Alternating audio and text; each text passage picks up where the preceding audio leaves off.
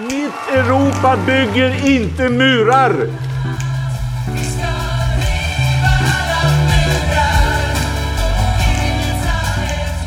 Syftet med de åtgärder som vi nu presenterar är att skapa ett andrum för svenskt flyktingmottagande. Mycket av det som regeringen sa igår ställer ju oss vi positiva till och vi tror också att en del av det kan dämpa trycket.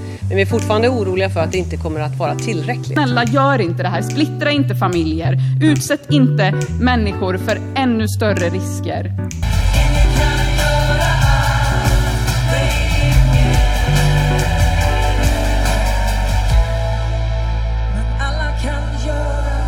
Hej och varmt välkomna till Människor och migration. Podcasten som handlar om migration och om de människor som rör sig över gränser. Jag som pratar nu jag heter Maja Dahl och jag är kommunikationsansvarig på Arena Idé som ger ut den här podcasten. I det här avsnittet så ska vi prata om vad som egentligen menas med EUs miniminivå. Den 24 november höll regeringen en presskonferens där de föreslog att Sverige, för att minska antal personer som söker asyl här, ska lägga sig på EUs miniminivå i vårt mottagningssystem. Eh, men vad betyder egentligen miniminivå? Är det där regeringens lagförslag ligger? Och vad menar de partier som säger att det inte räcker? Går det att som Moderaterna säga att vi ska skärpa svensk migrationspolitik ännu mer? Med mig för att reda ut allt det här har jag som vanligt Arena Idés utredningschef, statsvetaren Lisa Pelling. Välkommen! Hej! Hej! Och asylrättsjuristen Ignacio Vita. Hej hej! Hej! Som jag sa inledningsvis så presenterade regeringen den 24 november det förslag som nu har gått igenom remissrundor och som ligger som ett färdigt lagförslag i väntan på att riksdagen ska rösta den 21 juni. För att kort sammanfatta förslaget så handlar det om att det som får skydd i Sverige så kommer alla utom kvotflyktingar att få tillfällig uppehållstillstånd. Att övrigt skyddsbehövande och särskilt eller synnerligen ömmande skäl tas bort. Samt att endast kvotflyktingar och konventionsflyktingar får rätt till familjeåterförening. Den stora gruppen som får asyl, alternativt skyddsbehövande, kommer enligt förslaget inte att få återförenas med sin familj. Och det här ska då alltså enligt regeringen vara att anpassa sig till EUs miniminivå. Men om vi då börjar där, miniminivån. Ignacio, kan du hjälpa oss igenom vad det egentligen innebär? Vad är det för något som styr vad nivån innebär och vilka konventioner och överenskommelser är det egentligen som, som regeringen tycker att vi ska liksom sänka oss till? Kan du hjälpa oss? Mm. Alltså, det regeringen till att börja med säger det är att den här nya lagen, alltså det skyddet som asylsökande hade tidigare enligt den nuvarande lagen ska minskas så att den liksom ligger på den minimala nivån enligt EU-rätten och de internationella förpliktelserna. Och om vi börjar med EU-rätten så innebär ju det den lagstiftning som EUs lagstiftande organ har meddelat och hur den tolkas av EU-domstolen. Och det har vi varit inne på tidigare i något, i något program att då finns det förordningar och det finns direktiv ifrån e EU-rätten. Och eh, de eh, som är absolut kanske mest relevanta i det här sammanhanget det är ju skyddsgrundsdirektivet och familjeåterföreningsdirektivet. Och då, då menar regeringen att, att, att man ska ha rätt till uppehållstillstånd som motsvarar miniminivån enligt skyddsgrundsdirektivet och man ska ha den rätt till familjeåterförening som följer av familjeåterföreningsdirektivet eh, i EU-rätten. Så det, det är själva EU-rätten och sen så talar man om de internationella förpliktelserna. Och där handlar det ju om internationella konventioner som Sverige har ratificerat och förbundit sig att följa. Och i det här sammanhanget så är det framförallt flyktingkonventionen, FNs Genèvekonvention. Eh, vi har Europakonventionen och vi har barnkonventionen. Eh, och, då, och då handlar det om att den här nya lagstiftningen ska då lägga sig på den miniminivån som följer av de konventionerna. Det är liksom själva grundtanken med, med den nya lagstiftningen. Mm. Gör den det då? Det är en väldigt svår fråga att svara på till att börja med. Eh, man kan säga att, att Problemet och, och anledningen till att det är så svårt att svara på det, det är för att regeringen har själva egentligen inte analyserat vad miniminivån faktiskt är. Och de har heller inte så att säga hanterat eventuella, alltså situationer där de eventuellt kan strida mot de internationella förpliktelserna och konventionerna till exempel. Och enligt, det finns en, en, en, alltså när man har ratificerat en konvention, då måste man som stat följa den helt enkelt. Man måste tolka den och följa den och man får aldrig meddela lagstiftning som strider mot de här konventionerna.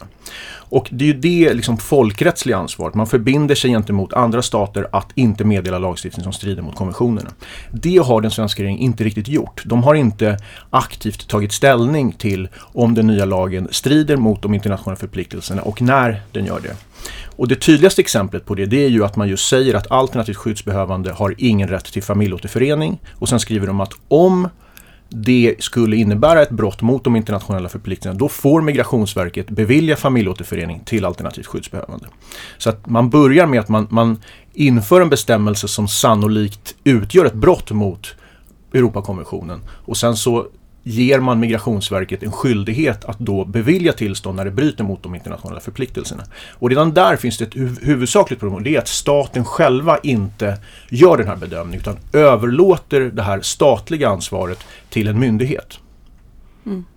Lisa, vad tänker du? Nej, jag, jag, tänker att det som Ignacio beskriver som, som jurist ju har liksom en politisk eh, bakgrund. Som jag, som jag läser eh, det här så var liksom läget den 24 november var att eh, regeringskansliets spinndoktorer säger nu skärper vi så mycket det bara går. Nu lägger vi alla negativa beslut i ett enda paket. Vi lägger oss så långt ner det går. Vi gör alla restriktioner som vi överhuvudtaget kan tänka. Man tänker sig att det har gått ut ett påbud i regeringskansliet.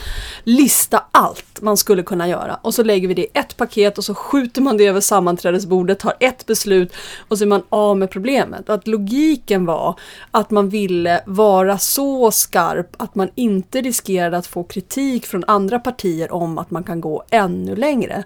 Så därför så tror jag att, att tyvärr har du förmodligen helt rätt att det finns ingen som har gjort en ordentlig analys av vad miniminivån är. För det var inte det som var viktigt utan det viktiga var att framstå som att man gör så mycket man kan för mm. att hålla ryggen fri mot att någon säger ni kan göra mer. Sen har det visat sig efteråt att på grund av den här otydligheten så finns det ändå partier som hävdar att man ändå kan gå ett steg eh, längre. Mm. Alltså, det, det regeringen har gjort, det är ju att de har, de har ju läst familjeåterföreningsdirektivet, de har läst skyddsgrundsdirektivet och så har de liksom anpassats till, den, till det som står i de här direktiven. Men problemet är ju att, att både de här direktiven och konventionerna, det är väldigt svårt att enbart genom att läsa själva direktivet uttala sig om vad som är en miniminivå. För det här är liksom lagstiftning som hela tiden och dynamiskt förändras och tolkas av internationella domstolar. Och det gör ju att, att det krävs att en regering, om man vill lägga sig på en miniminivå, verkligen analyserar mot bakgrund av den praxis som finns, mot bakgrund av syftet med konventionen, mot bakgrund av att man måste effektivt garantera vissa grundläggande rättigheter, uttala sig om vilken miniminivån är. Och det är det som man liksom inte har gjort. Och det leder till att den här lagen sannolikt underskrider miniminivån. Nu var ju du inne på det Ignacio, det här med att de här, att de här lagarna liksom hela tiden utvecklas. Men de här direktiven har ju heller inte kommit samtidigt utan lagts till efterhand. Har det några konsekvenser för hur de sen tolkas av de olika länderna? Ja men det har det ju eftersom den så kallade miniminivån eller de rättigheter som asylsökande har i de här olika direktiven, de utvecklas ju när nya direktiv antas. Och det är just också därför som man måste ha en, liksom en så kallad dynamisk tolkning av de här olika direktiven. Och, och liksom, det går inte att, att ta ett direktiv som kom för jättelänge sedan och sen uttala sig bara om det när det har kommit ett annat direktiv som så att säga är ett komplement eller som utvecklar rättigheterna. Och, och där har ju till exempel Europadomstolen, de har ju eh, utvecklat några metoder för hur man ska faktiskt definiera miniminivån. Eller hur man ska tolka till exempel Europakonventionen. Och då är det framförallt tre principer som de har utvecklat. Den första kallas för subsidiaritetsprincipen som innebär att varje nationell myndighet och nationell domstol måste själva tillämpa Europakonventionen. De kan inte stå, sitta och vänta på att, att Europadomstolen gör det utan de måste i varje enskilt fall tillämpa Europakonventionen. Det är den första principen. Den andra principen är effektivitetsprincipen. Det innebär att varje myndighet och nationell domstol måste tillämpa Europakonventionen så att rättigheterna blir verkliga och effektiva för människor. Man får liksom inte tillämpa konventionen på ett sådant sätt att det urholkar vissa grundläggande rättigheter. Och sen den tredje väldigt viktiga principen, det är principen om den dynamiska tolkningen, nämligen att Europakonventionen är inte en fast, fastslagen liksom lagstiftning utan det är hela tiden ett levande dokument som måste tolkas i ljuset av samhällsförändringar. Och på det sättet har Europadomstolen hela tiden utvidgat utvidgat kan man säga rättsskyddet för olika grupper av människor när de har tillämpat Europakonventionen. Och de här tre liksom, tolkningsprinciperna de leder ju till slutsatsen att det är väldigt svårt att utifrån bara vad som står i Europakonventionen eller vad som står i ett direktiv uttala sig om en miniminivå utan man måste liksom på ett, varje myndighet, i det här fallet Migrationsverket, måste nu på ett aktivt sätt göra en egen tolkning av Europakonventionen mot bakgrund av den praxis som finns men fortfarande göra den egna tolkningen så att de här rättigheterna inte blir urholkade. Och, och därför kan man säga att hela den här diskussionen kring att lägga, lägga sig på en miniminivå är väldigt, väldigt svår. Det är väldigt svårt att lägga sig, att fastställa vad en miniminivå är just idag. Just på grund av att de här konventionsjuridiken och mänskliga rättigheter, det är ett dynamiskt rättsområde som hela tiden utvecklas. Och det gör att det blir väldigt oklart. Alltså den första, den tydligaste konsekvensen av det här, det är ju att det kommer bli väldigt svårt för asylsökande att förutsäga om de kommer att få stanna eller inte, eller om de kommer åter, få återförenas med sin familj eller inte. Det blir väldigt oklart och rättsosäkert. Mm. Och det i sin tur påverkar ju eh, besluten om att söka sig till Sverige. Och, det, och där har ju eh, jag tror att liksom alla som analyserar här ganska eniga om att det regeringen försöker uppnå är ju någon form av signalpolitik. Man vill inte att människor ska ta beslutet att lämna in sin asylansökan i Sverige. För man vet att själva inlämnandet av ansökan innebär att det svenska mottagningssystemet blir ansträngt och uppfattningen har varit att mottagningssystemet har varit överansträngt. Men då måste man också titta, vad är de här signaleffekterna? Och är de som jag också säger väldigt otydliga, då kan man faktiskt ifrågasätta om de verkligen kommer att, att fungera. Eh, och, och, förutom att den plåga som det innebär för människorna det handlar om, att inte veta och att vara osäker och så vidare. Men sen skulle jag vilja lägga till liksom en, en till aspekt, för det är viktigt att också vara medveten om att de här förändringarna påverkar inte enbart människor som söker skydd i Sverige, utan potentiellt och förmodligen så påverkar de människor som söker skydd inom i hela EU eftersom EU-länderna hela tiden tittar på varandra. Och under en följd av år så har Sverige trots allt, och vi har varit kritiska, men Sverige har trots allt varit någon form av draglok liksom för att utvidga de här rättigheterna, förbättra mottagandet, ta steg för att utvidga möjligheten att få skydd, utvidga möjligheten att få permanenta uppehållstillstånd. Och det har ju dragit med sig andra länder. Nu byter vi riktning och går åt andra hållet. Och det får förmodligen som konsekvens att det blir svårare att få skydd och svårare att få rätt att återförenas med sin familj. Även i andra länder. Och den förändringen kan komma ganska snabbt. Mm. Nu är du lite grann inne på hur det ser ut i andra länder Lisa. Alltså förslaget då att vi ska sänka oss till EUs miniminivå. Kommer vi vara ensamma där då? Eller hur skulle du säga, hur ser det ut? Hur gör de andra EU-länderna i dagsläget? Mm. När det gäller rätten till eh, familjeåterförening så ansluter vi oss eh, till ett väldigt litet antal länder som inte inte ger rätt till familjeåterförening till personer som har beviljats skydd som alternativt skyddsbehövande, som alltså inte har beviljats skydd enligt FNs flyktingkonvention utan, utan på, andra, på andra grunder. Som det ser ut idag så är det bara Grekland, Cypern, Malta och Rumänien. Vilket sällskap! Som, som har den här restriktionen. Ovanpå det ska man lägga då att Sverige dessutom eh, är ganska, vår, vi är ganska snåla när det gäller att ge människor skydd som konventionsflyktingar. Den stora majoriteten av personer som får skydd i Sverige får skydd som alternativt eh, skyddsbehövande och det här skiljer sig från många andra eh, länder.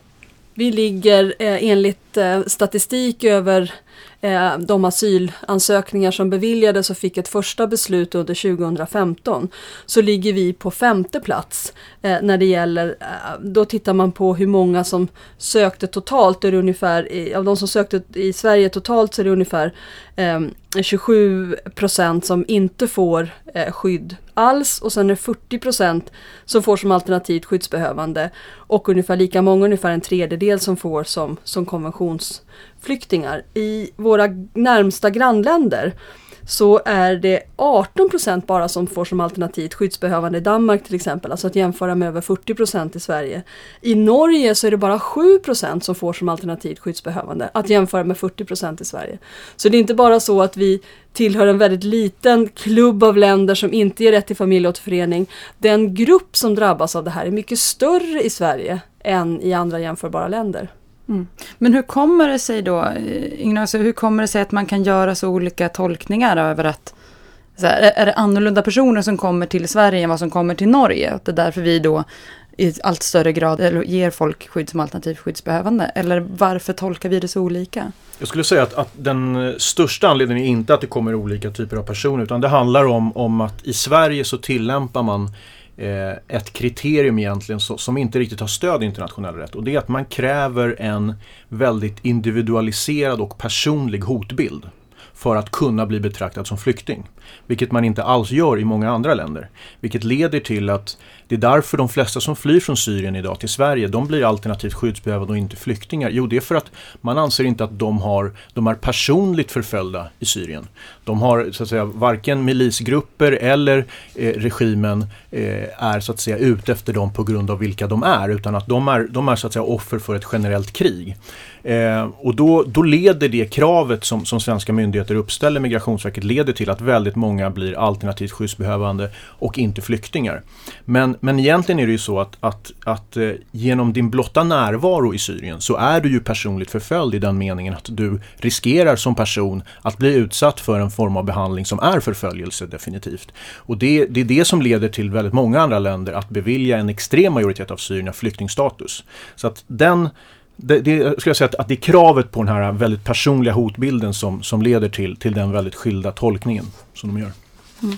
Jag, jag, jag, tänker att det här är kanske alldeles för få medvetna om att det är inte bara så att de här begränsningarna i rätten till familjeåterförening drabbar en större grupp i Sverige än andra. Den grupp som drabbas allra hårdast av det här det är människor som söker skydd eh, från förföljelser i just Syrien. Av de 18 000 människor som fick skydd som alternativt skyddsbehövande i Sverige 2015 var över 90 procent från Syrien. Så den här gruppen utgörs nästan helt och hållet av människor från Syrien. Och av de 18 708 som flydde från Syrien och fick skydd i Sverige 2015 så var det bara 10 procent som fick flyktingstatus. Eh, 89 procent, alltså 9 av 10, fick skydd som alternativt skyddsbehövande. Och det här betyder ju då, för att prata klarspråk, att om eh, regeringens lagförslag röstas igenom den 21 juni så mister nio av tio människor som får skydd här från Syrien rätten till familjeåterförening.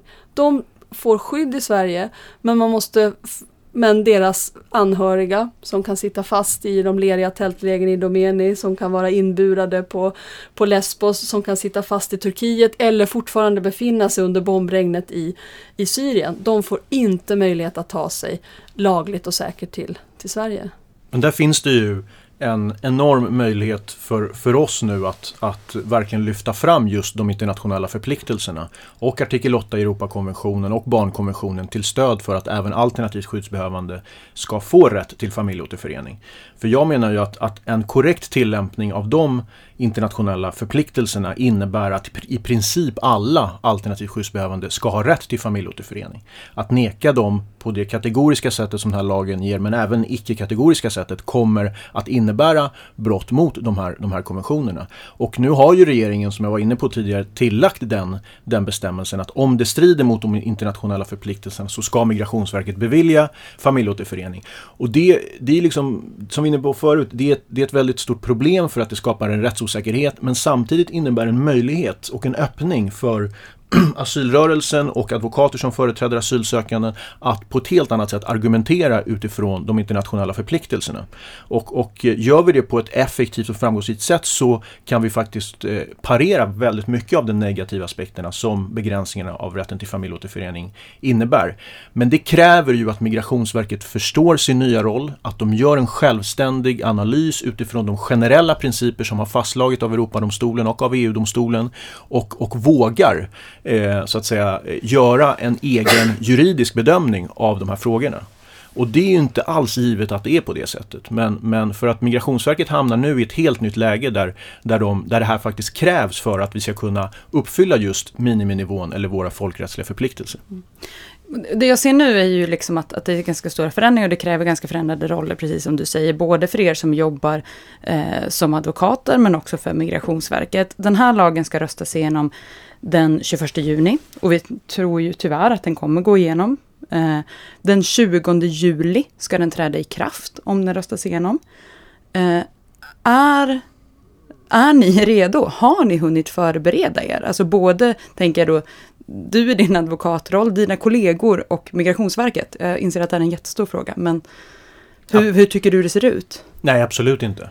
Alltså det, det, det har vi inte. Alltså vi, vi har ju levt, alltså Sverige har ju liksom levt i en, i en rättstradition där, där det finns ganska tydliga lagar, det finns förarbeten där, där lagarna verkligen förklaras och vi har domstolar som inte är vana vid att själva avgöra om en lag strider mot internationella förpliktelser utan, utan vi har liksom domstolar och myndigheter som förutsätter att alla lagar som stiftas i riksdagen uppfyller de mest grundläggande eh, mänskliga rättigheterna. Nu får vi en lag som faktiskt inte gör det. Så det är liksom en helt ny roll både för domstolar, för myndigheter och även för oss advokater, vi är ju liksom inte vana vid den här mer rättspolitiska, offensiva eh, argumentationstekniken som ju används i Europadomstolen och som används när man driver frågor som rör just konventionsjuridiken. Så att jag skulle säga att vi, vi är eh, absolut inte förberedda på det, men, men eh, eh, vi måste bli det. För det är en helt ny, det är en ny lagstiftning med nya metoder som, som vi måste behärska och använda oss av på ett mycket tydligare sätt än vad vi har gjort tidigare.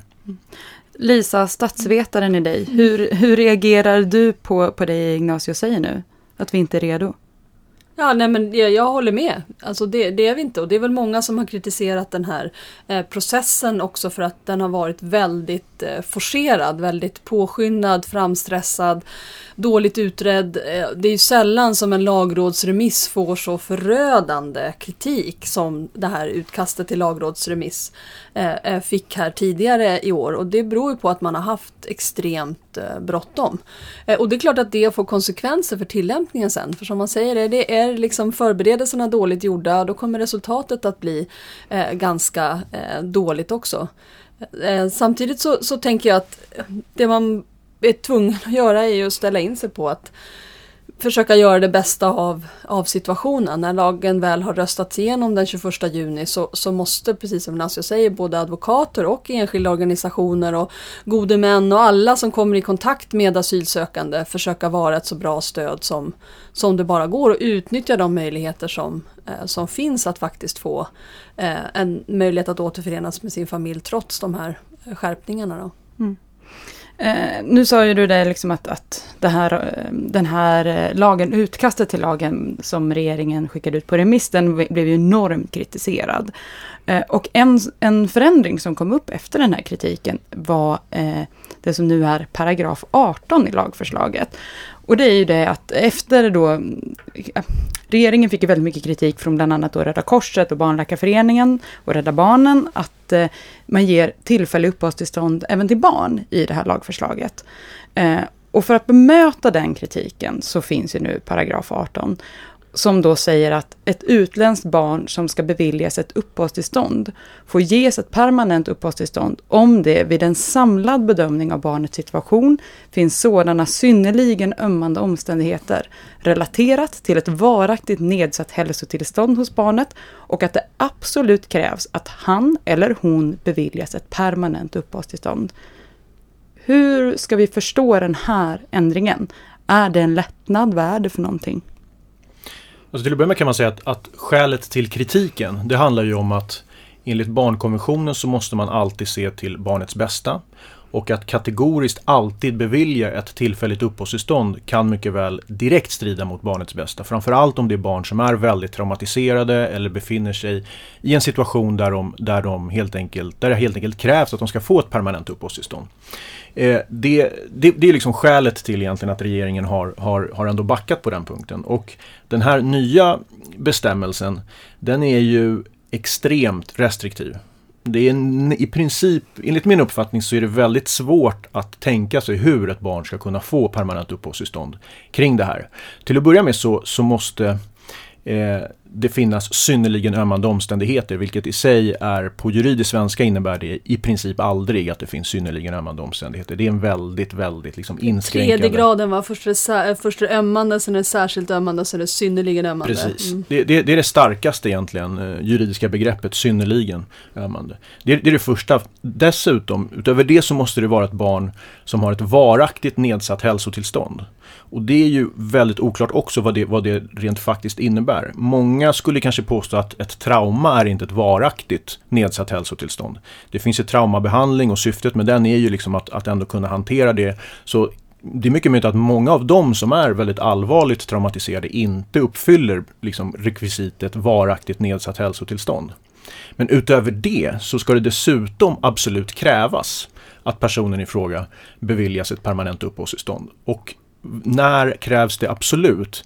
Det, det, det, verkar som att det är då de här internationella konventionerna som ska spela in. Det vill säga att, att, att det måste, i, i princip så, så skulle man bryta mot de internationella konventionerna om man inte beviljar ett, ett barn med den situationen, i den situationen ett permanent uppehållstillstånd. Och det är ju väldigt, eh, jag känner inte till en sådana situationer där, det, där man liksom kan, kan dra det så pass långt. Och att en domstol skulle påstå i, i en viss situation att det absolut krävs skulle ju vara, eh, tror jag, skulle dessutom öppna öppna upp naturligtvis för, för, för många fler i den situationen eller liknande situationer att få permanent uppehållstillstånd. Så att det är väldigt oklart egentligen, eh, men det är den mest restriktiva liksom, grunden för permanent uppehållstillstånd som Sverige någonsin har haft i sin rättshistoria. Så att, så att det, det ska liksom, eh, det, det är väldigt, och, och det det blir det är ju liksom att, att väldigt många barn som kanske är nära det här kravet men som inte får permanent uppehållstillstånd mycket väl, alltså ett sådant agerande kan mycket väl strida mot barnkonventionen. För barnkonventionen har ju inte alls den här typen av krav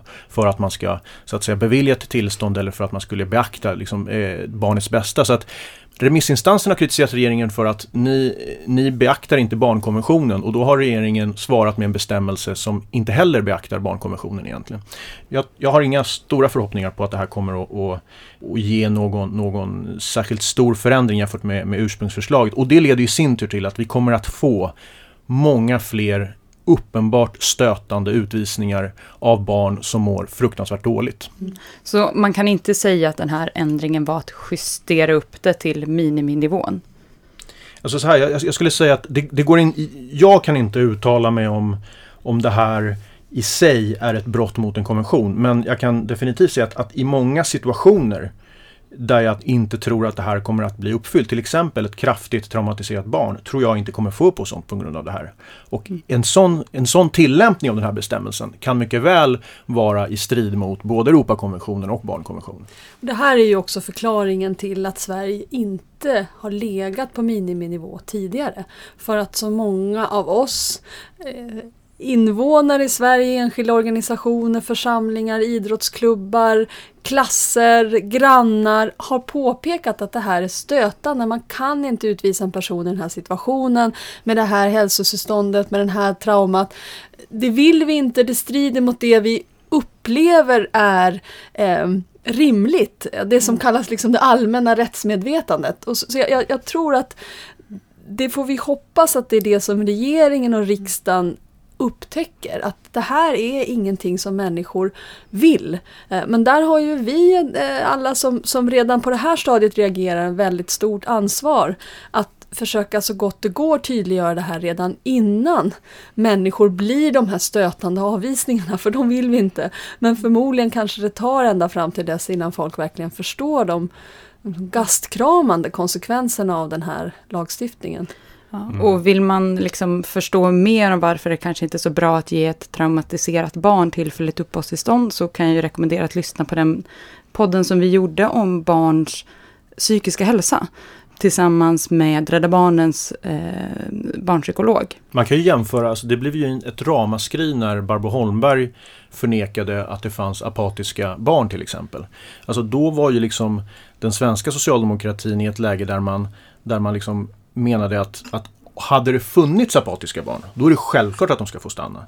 Där ifrågasatte man själva existensen av de apatiska barnen. Nu går man ju tio steg längre, där man ju säger att, att väldigt många av de här barnen, vi ifrågasätter inte att de mår fruktansvärt dåligt och att det, det bästa i deras situation, det mest mänskliga och humana i deras situation är att de ska få ett uppehållstillstånd i Sverige. Utan vi väljer ändå att urholka deras rättsskydd, trots medvetenheten om hur pass illa de mår och hur pass allvarligt det innebär att få ett utvisningsbeslut.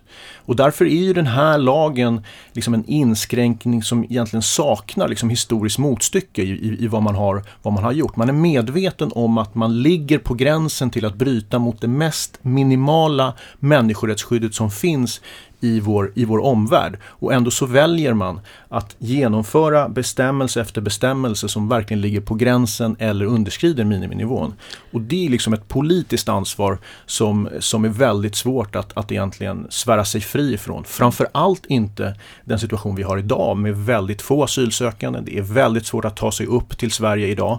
Du har avtalet med Turkiet som gör det otroligt svårt redan från början. Du har en mängd kontroller på vägen upp hit och det är därför vi ser idag en historiskt låg andel asylsökande. Det är i den historiska ögonblicket som den svenska regeringen väljer att genomföra en sån här extremt ingripande lagstiftning. Mm.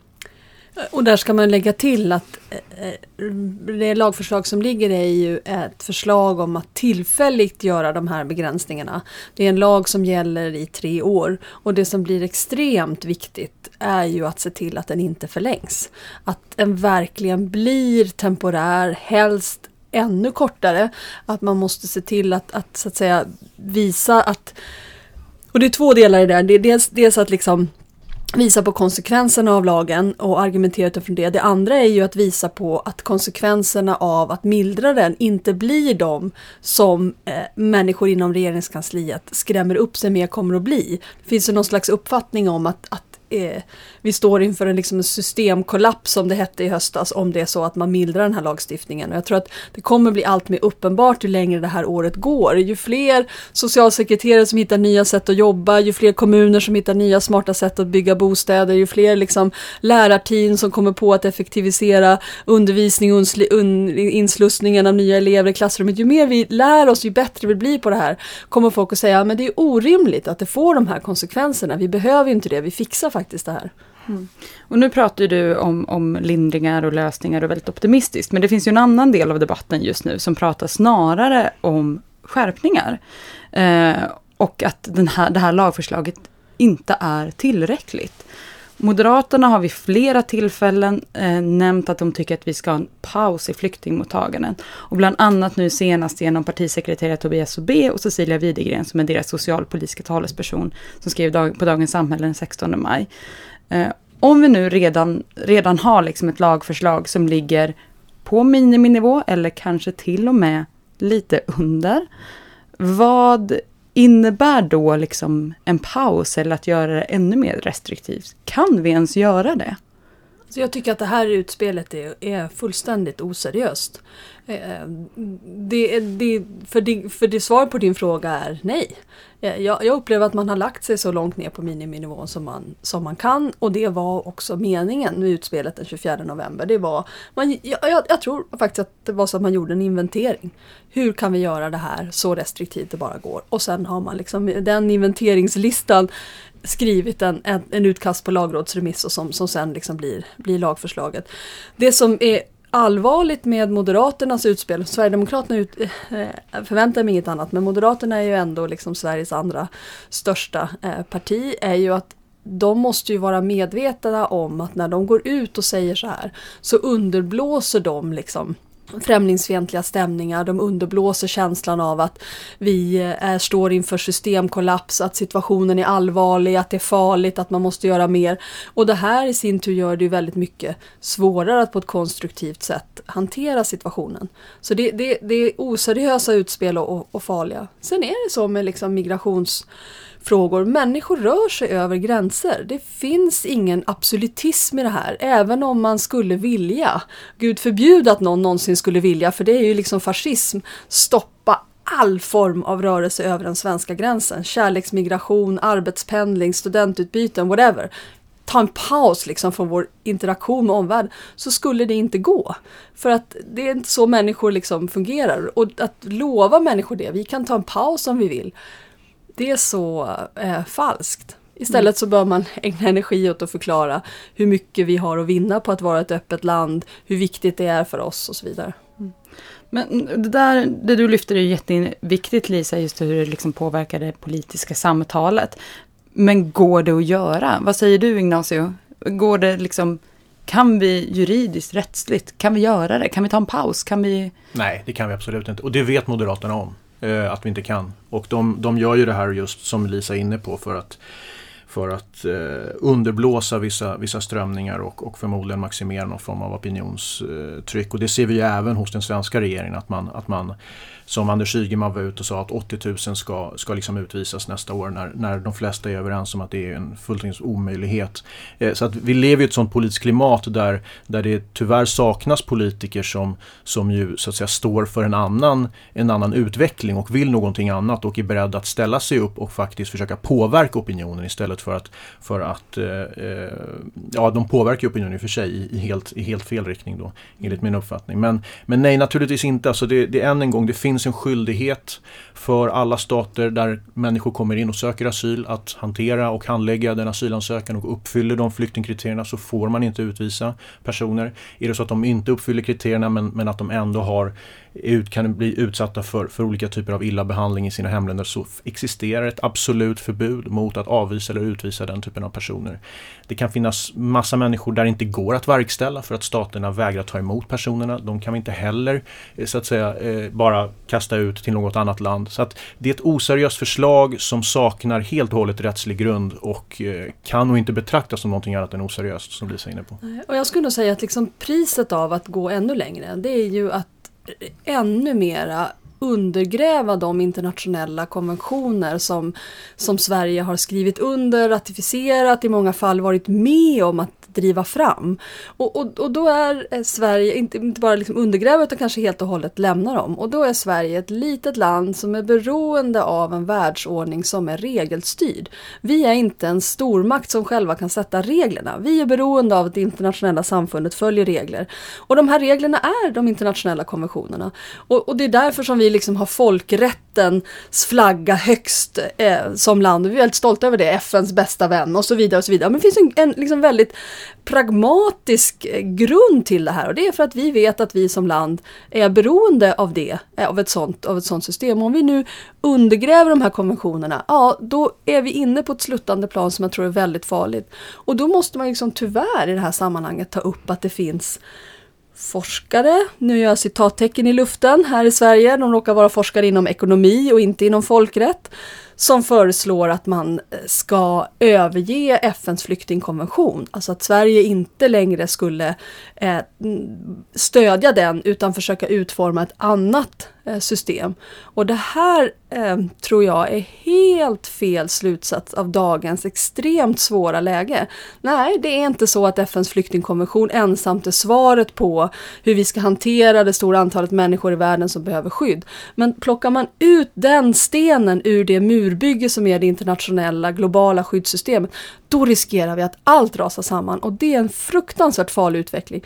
Och det är en utveckling som också kommer att göra det i så fall väldigt mycket svårare för Sverige att hantera det stora antal människor som om flyktingkonventionen inte respekteras någon annanstans, då skulle välja att söka skydd i, i Sverige. Sen, jag håller verkligen med dig Lisa och, och jag tror också att alltså det är viktigt att förstå också att alltså flyktingkonventionen och, och de människor som kommer hit och söker asyl, alltså det är ju en, det är en minimal del av flyktingproblematiken. Alltså vi har 60 miljoner på flykt och vi har i förra året som, som mest runt 160 000 av dem. Av 60 miljoner, 160 000 som kommer hit och gör bruk av den här flyktingkonventionen. Så att, så att vill man så att säga lösa den här, den här frågan så är det knappast flyktingkonventionen man ska ge sig på. Och då blir det ju också så så otroligt, tycker jag, provocerande och direkt oseriöst när vår biståndsminister går ut och säger att det finns 60 miljoner flyktingar i världen. Sverige kan inte ta emot alla. Detta så, sa hon bara för några dagar sedan. Och hur, hur man nu tagit, alltså det, det sprider en sån osann och oseriös bild av den situation som vi har att hantera. Sverige har aldrig tagit emot alla, kommer aldrig tagit emot alla, utan tar emot en minimal del av världens flyktingar. Och att sprida den typen av uttalanden i det här läget är också ett jag tycker det, det, det urholkar liksom respekten för regeringens politik och för, för deras förmåga också att hantera eh, den här nu aktuella situationen. Precis, den här siffran 60 miljoner är hämtad från UNHCRs senaste årsrapport som, som eh, publicerades i juli förra året. Så vi väntar på de nya siffrorna i juli i år. Men de påpekar också att i den här siffran 60 miljoner så räknar de också eh, med de människor som är på flykt inom sitt eget land. Och de utgör den, den störst, all, allra största gruppen. Två tredjedelar på flykt inom sitt eget land land, 15 miljoner, har flytt över en internationell gräns och därmed blivit så att säga under UNHCRs mandat. Av dem så är det lite drygt en miljon som överhuvudtaget tog sig till EU förra året och sen som du säger 160 000 till Sverige. Så det är inte så att det står 60 miljoner och liksom knackar på porten. Däremot så kan det göra det om signalen från ett land som Sverige, som Sverige till länder som Kenya, Uganda, Pakistan, Iran som har de riktigt stora liksom, flyktingmottagande, Jordanien, eh, Libanon är att vi struntar i flyktingkonventionen. Det här med att människor ska ha rätt att söka skydd i det första trygga landet man kommer till när man korsar en gräns. Den principen vill vi strunta i då har vi problem. Mm. Alltså då får vi verkligen problem med att hantera eh, människors skydd. Så det är den sista signalen som man skulle vilja eh, sända. Då känns det som att vi har liksom bättre koll på vad det här med miniminivåer är. Avslutningsvis här idag så vill jag ju bara påminna om den film som vi släppte förra veckan istället för ett avsnitt. Där går vi igenom vad lagförslaget innehåller och framförallt vilka konsekvenser det får för just familjeåterförening för alternativ skyddsbehövande. Den filmen som ligger uppe på Människor och migrations Facebookgrupp och även finns att hitta på Youtube om ni söker på Sveriges nya flyktingpolitik. Så hittar ni den där. Eh, den filmen avslutas med en fråga till Sveriges riksdagsledamöter. Hur tänker du rösta? Och då undrar jag, har vi någon mer fråga som vi skulle vilja skicka med? De röstar ju den 21 juni. Ska vi passa på att skicka en till fråga till riksdagsledamöterna? Lisa? Mm, ja, jag tänker att vi har pratat i det här avsnittet mycket om konsekvenserna som nya lagförslaget får just för familjeåterföreningen. Men det finns ju en annan stor konsekvens som förändrar i grunden hur vi tar emot människor som får skydd i Sverige. Och det handlar ju om att ingen längre kommer att få permanent uppehållstillstånd när man får skydd. Utan att alla får tillfälliga uppehållstillstånd. De som får tillstånd som konventionsflyktingar får tillstånd som gäller i tre år. Och de som får som alternativt skyddsbehövande som vi var inne på tidigare som är eh, den majoriteten av de som får skydd. De får tillstånd i 13 månader i taget. Och min fråga till riksdagsledamöterna är ju, med allt det vi vet om hur viktigt det är med permanenta uppehållstillstånd med möjlighet att andas ut i Sverige för att kunna eh, integreras. Hur tänker du rösta när det gäller det här? jag tänker mig att, att om det är så att man tror att man måste rösta igenom det här lagförslaget för att klara av det man kallar den stora integrationsutmaningen. Hur kan man lägga ett förslag som innehåller temporära uppehållstillstånd när vi vet hur förödande temporära uppehållstillstånd är för människors vilja och möjligheter att, att integreras. Mm. Och jag skulle vilja eh, ha ett, ett litet annat perspektiv än det jag brukar, alltså inte det juridiska perspektivet utan också, och det har lite att göra med det Lisa är inne på, nämligen att alltså, det är helt uppenbart att konsekvenserna av den här lagen kommer att innebära ökade klasskillnader. Det kommer att skapas starkare motsättningar mellan grupper i vårt samhälle och det kommer att leda till ökad rasism som en direkt konsekvens av den här lagstiftningen. Det är alldeles uppenbart, om man bara tittar lite längre än det, det som är just nu så är det uppenbart att det är mot en sån situation vi kommer. Vi kommer att hamna i väldigt många människor som befinner sig i skuggsituationer, varken utan tillstånd, utan möjlighet att arbeta och kan inte utvisas. och då är min fråga till riksdagsledamöterna, hur ska ni motverka den ökade rasismen som kommer att bli ett direkt resultat av den här lagstiftningen? Hur ska ni minska skillnaderna mellan olika grupper i det här samhället? Tusen tack för de frågorna och tack Ignacio och Lisa för att ni som vanligt var med här och hjälpte mig reda ut de här frågorna. Nästa avsnitt kommer den 3 juni. Om ni vill lyssna på något annat från Arena Idés medan ni väntar på nästa avsnitt så kan ni lyssna på vår syskonpodd Pengar och politik. Eller så kan ni lyssna på Arena Play där Arena Idé lägger upp inspelningar från våra seminarier som vi arrangerar. Ni hittar både Arena Play och Pengar och politik på samma ställe som ni hittar Människor och migration. Soundcloud, iTunes eller via valfri podcast-app. Har ni frågor eller kommentarer på dagens avsnitt går det bra att antingen twittra dem till oss på arenaidé eller skriv på vår Facebook-sida. Sök på människor och migration på Facebook så hittar ni oss där. Hjälp oss jättegärna att sprida filmen om Sveriges nya flyktingpolitik. Riksdagen röstar den 21 juni. Det finns fortfarande möjlighet att påverka. Tusen tack för att ni har lyssnat och tack Lisa och Ignacio. Tack så mycket. Tack.